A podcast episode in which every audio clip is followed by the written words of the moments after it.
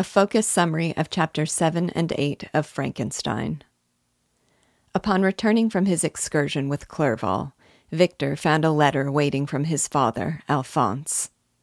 In it, his father said that though he wished he could spare him the pain he was about to inflict, there was no way to avoid telling him. William, his angelic young brother, had been murdered. Alphonse then related details of the circumstances.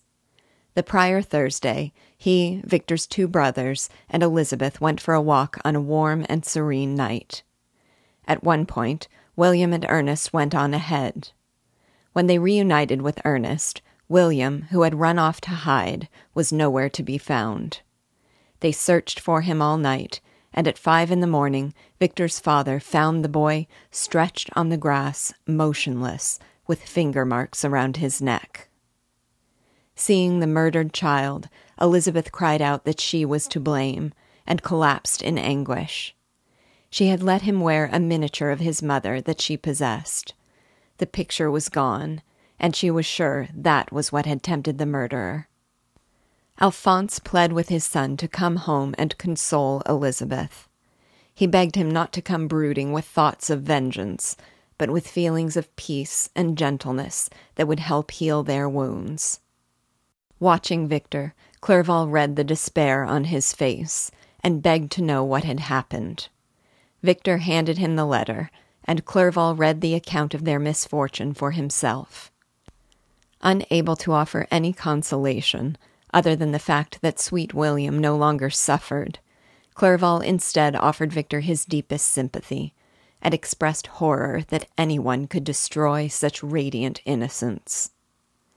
Victor hurried home to Geneva, anxious to console his loved ones. But as he approached the town, conflicted feelings crowded his mind, and he slowed his pace. He felt overcome by an indefinable fear of a thousand nameless evils. He stayed for two weeks among the palaces of nature in Lausanne before he continued his journey. As he approached Geneva, he felt a delight in the placid scenes of his beloved native country, but also anguish that perhaps they stood as he left them to mock at his present unhappiness. By the time he arrived in Geneva, it was completely dark, and the gates of the city were closed so he resolved to visit the spot where William had been murdered. As he crossed the lake, he saw lightning playing on the summit of Mont Blanc, and on landing, he ascended a low hill where he saw a storm rapidly approaching. The thunder began to crash over his head. The lightning made the lake appear like a vast sheet of fire. Other storms lighted and then left dark the surrounding mountains this beautiful drama of nature, which he saw as some sort of funeral dirge for William, elevated his spirits. Just then, he perceived a figure in the gloom, and a flash of lightning revealed it to be that filthy demon to which he had given life. No sooner had a thought crossed his mind than he was convinced of it. The demon was William's murderer. Victor thought of pursuing him, but by the time the lightning flashed again, the creature had bounded up the nearly perpendicular ascent of Mont Saleve and disappeared over the summit.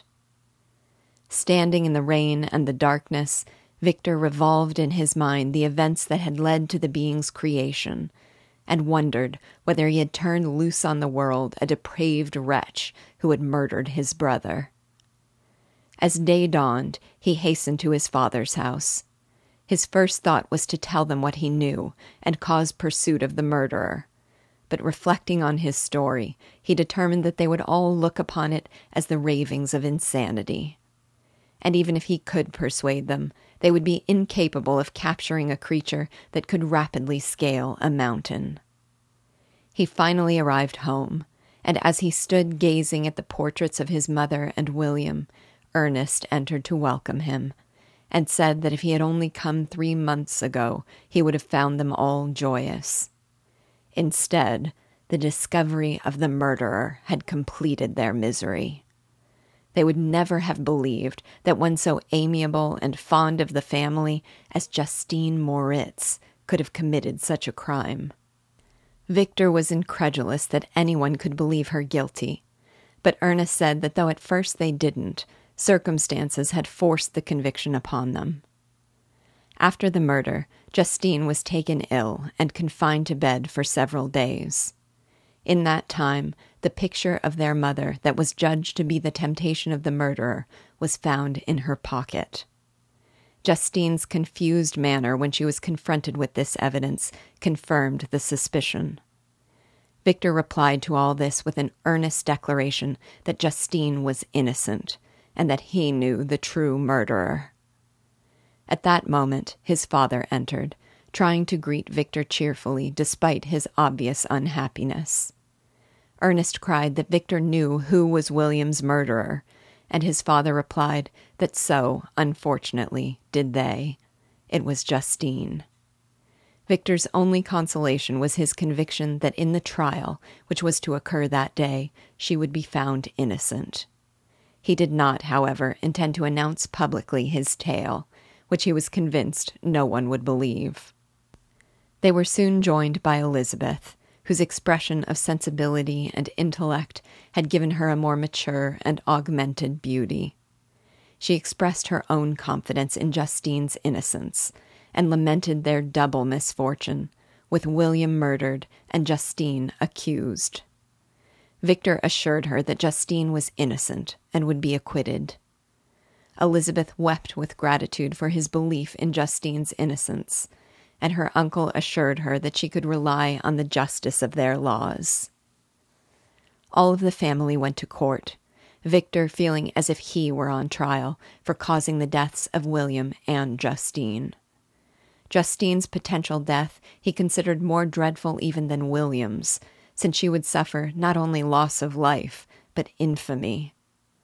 He would have confessed himself guilty of the crime if his declaration would not have been dismissed as the ravings of a madman. When Justine appeared in court, she was calm, confident, and exquisitely beautiful, despite the accusing gaze of the crowd. Since her confusion had been interpreted as guilt, she worked herself up to an appearance of courage but when she saw Victor's family in the courtroom, a tear dimmed her eye. The trial began, and the prosecutor presented the evidence against her. She was out the whole night of the murder. She was seen near the spot where the body was found. When questioned by a market woman, she was unable to account for her presence there. When she saw the body, she fell into hysterics, and the picture that the child had worn around his neck was found in her pocket. Justine was then called on to testify in her defense. She said she had passed the evening at the home of an aunt, and that on the way home she met a man who asked her if she had seen the lost child. She was alarmed and searched for him for several hours, by which time the city gates were locked. Not wanting to disturb them, she spent the night in the barn of some acquaintances. At dawn, she heard footsteps and awoke. She went again to look for her brother, and when she was questioned by the market woman, her bewilderment was a consequence of her anguish and exhaustion. But she could give no explanation as to why the picture was found in her pocket, nor could she even conceive of one. Her only hope was that the testimony to her character might outweigh this apparent evidence of her guilt. Witnesses were called who testified to her character, but timidly because of the enormity of the crime. Seeing this, Elizabeth was agitated and asked permission to address the court. She herself gave impassioned testimony to the benevolence of her friend, describing how she had nursed Madame Frankenstein through her illness and how warmly attached she had been to the child she was alleged to have killed. As to the necklace, she said it could not have been a temptation, since she would happily have given it to Justine if she wanted it. The audience was moved by her words, but rather than inspiring them to believe in Justine's innocence, they now believed her guilty of both the crime and of a black ingratitude to her generous friend. Victor's agitation was extreme as he began to wonder whether the demon had both killed William and framed Justine. He rushed out of the courtroom in agony. The next morning he returned to hear the verdict. Justine was condemned, and he suffered a heart sickening despair. He was then perplexed to learn that Justine had confessed. He went home to inform his family of the result. Elizabeth despaired to know that someone she loved as a sister could have committed murder. Soon after, she learned that Justine wished to see her, and she agreed to go. Upon their arrival, Justine fell at Elizabeth's feet and wept. She told them that she had confessed to a lie after she was threatened with excommunication so that she might obtain absolution. But she could not bear that Elizabeth should think her a creature guilty of a crime only the devil himself could have perpetrated. Elizabeth begged her forgiveness for having mistrusted her for a moment and vowed she would not die but Justine said she was resigned to her fate and unafraid of death.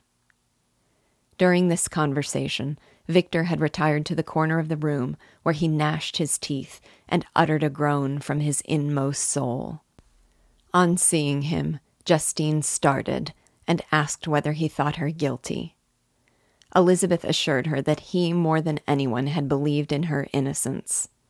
Justine thanked them both and said she could now die in peace. Justine gained the resignation she desired. Elizabeth was unhappy, but it was the misery of innocence. He, on the other hand, suffered an anguish that bore a hell to the core of his heart. The two girls said their farewells and embraced, Justine expressing her desire that this be the last misfortune Elizabeth should ever suffer. Despite Elizabeth and Victor's passionate appeals, the next day Justine perished on the scaffold as a murderess. Victor was tortured with guilt over the work of his thrice accursed hands, which brought about the deaths of Justine and William and the grief of his dearest Elizabeth. He who would have shed his own blood for their sakes had caused them terrible torments. He beheld his family spending vain sorrow upon the graves of William and Justine, the victims of his unhallowed arts. The first victims.